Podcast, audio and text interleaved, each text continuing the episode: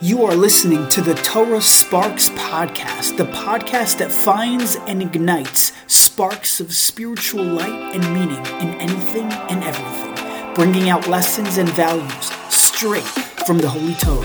I am your host, Ori Strum. Let's jump right in. And we're back. It's another episode of the Torah Sparks podcast. I hope you are doing amazing. Um, well, without further ado, you know, a couple, it was about, uh, what was it, at this point, almost two years ago, I ruptured my Achilles tendon playing in a local flag football league. Uh, the Achilles tendon, for those who don't know, is the largest tendon in the human body. It, it enables us to use our plantar flexion to walk and run. Um, I had surgery a couple days after that, and I did physical therapy. Um, you know, Baruch Hashem, getting getting back into things. So it, it was funny. I, I, remember at at the end of one of my PT appointments, my physical therapist he told me to go ask the front desk to schedule future appointments. So I questioned. I turned to him. We were friends. I'm like, huh? Ask the front desk. I'm like, do you mean the lady behind the front desk? I was half joking, half serious. Um, and, you know, the physical therapist, of course, he didn't mean anything negative or anything derogatory. But I was trying to think of this story out of context, how it's interesting. Like, we talk like that. Go ask the front desk. Well, do you realize there's a human being there behind the front desk? Do you realize that that lady has a life, that she has a family? She has, right? And yet we're just saying, oh, just ask the front desk.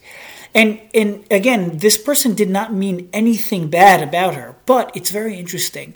There's two ways to look at humans. Number one is to look at the lady behind the front desk, and that's to look at a person as a person, or you could look at the front desk, or you, you could just look at a person as, God forbid, an object.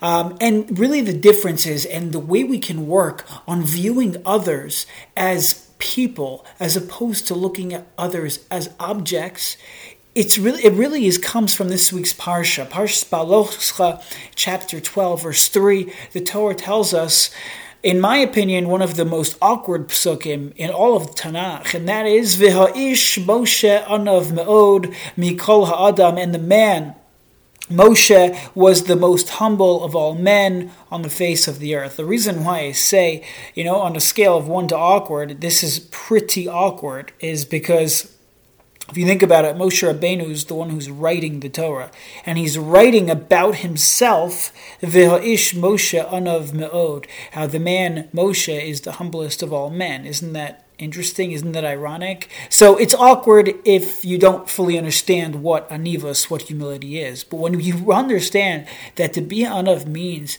that you 100% are aware of your talents, of your strengths, of your abilities, of your weaknesses for that matter, but you realize where those come from. You say, hey, oh, this comes from Hashem.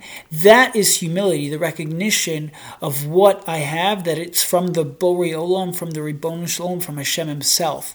Anivos, humility is not throwing yourself and your talents under the rug and saying, nah, I'm not going to bring it to the forefront of the table because, you know, I don't want to show off. That's not called show off. In fact, that's called being being haughty. The real humil- humility is embracing those incredible talents and those incredible strengths that you have that's unique about you, but channel, channeling it and realizing, hey, this comes from Hashem. You know, the word anav is related to the word ayin, um, inav, right? An, which is the eyes. And because it's all about perspective.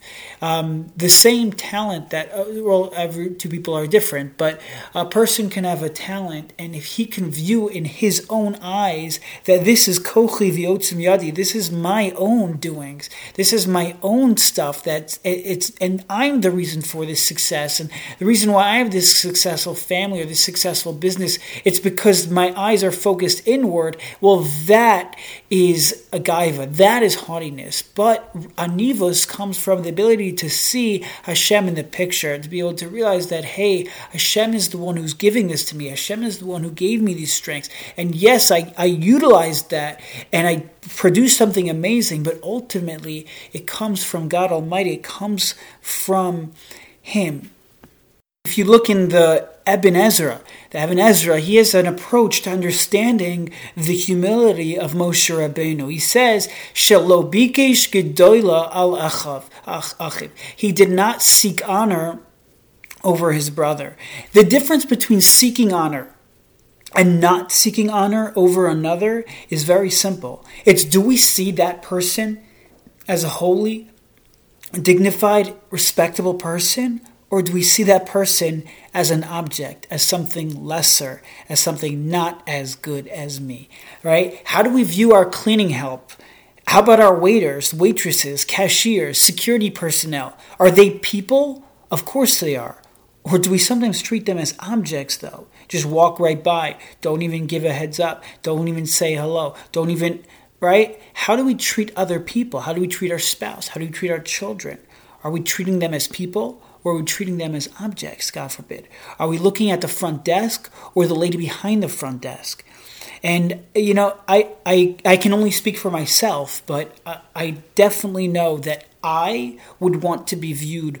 I, I know that I would want to be respected. I want people to respect me, people to notice me, to people to treat me as a person, because that's what I am. I am a human after all. And I don't want to be perceived as a mere object, just taking up space, having no particular purpose. People have to realize that they matter, that they are important, and that you that you notice them. This is the way we can, you know, encourage people and to brighten up people's lives. Is is is and and to and just realize that hey they have something to offer. I have something to offer. We all have something to offer each in our own unique special way. Um, you know just to close i think that as we approach the summer the summer's a very opportune time to work on this idea of realizing and appreciating other people as people and not as objects. You know how often is it if you know you're in camp or wherever you might be, right? Let's say you're a kid in camp and you, somebody is not that good at sports, so it's so easy, or you know, a, a, kid is not the coolest kid in the bug. It's easy to view that type of kid as a mere object, and you're gonna make and you make fun of him. And but if you just take a step back and realize this person is a person and he actually has feelings, just like me, then you would talk differently with your friends about him. You talk differently to that person. You would respect the kid. Another example, and sometimes this is you know harder to digest, harder to swallow, is the notion of tznius. You know, especially in the summertime, is that in in the eyes of Yiddishkeit, the the less tznius somebody is, the more they are like an object. The whole notion of tznius is that you are a dignified person, you are a real, you are a special person, you are a holy individual, and the more the the the more that we obstruct the notion of of modesty, the more we become like an object, and it doesn't really matter how I look, how I dress. But the more we appreciate what it means to be tznius, and the more we appreciate what it means to to live with tsunua, that's really embracing our humanity and realizing we we can be special, we can be holy individuals.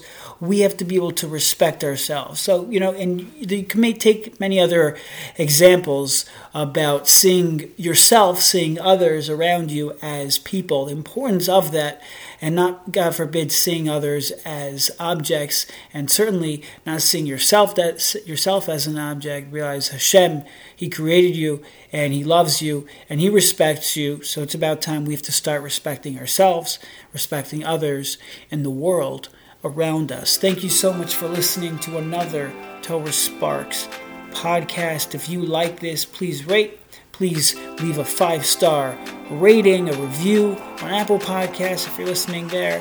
I do want to remind you um, to go out, um, you know, go to Mosaic Press's website, get your copy of Ready, Set, Grow. Really excited for you to get your hands on it. Let me know what you think. I'd love to hear your thoughts. Again, it's not yet in stores in America, it's on its way, it's on the boat, it's on a ship. um, but you could get your pre-order copy.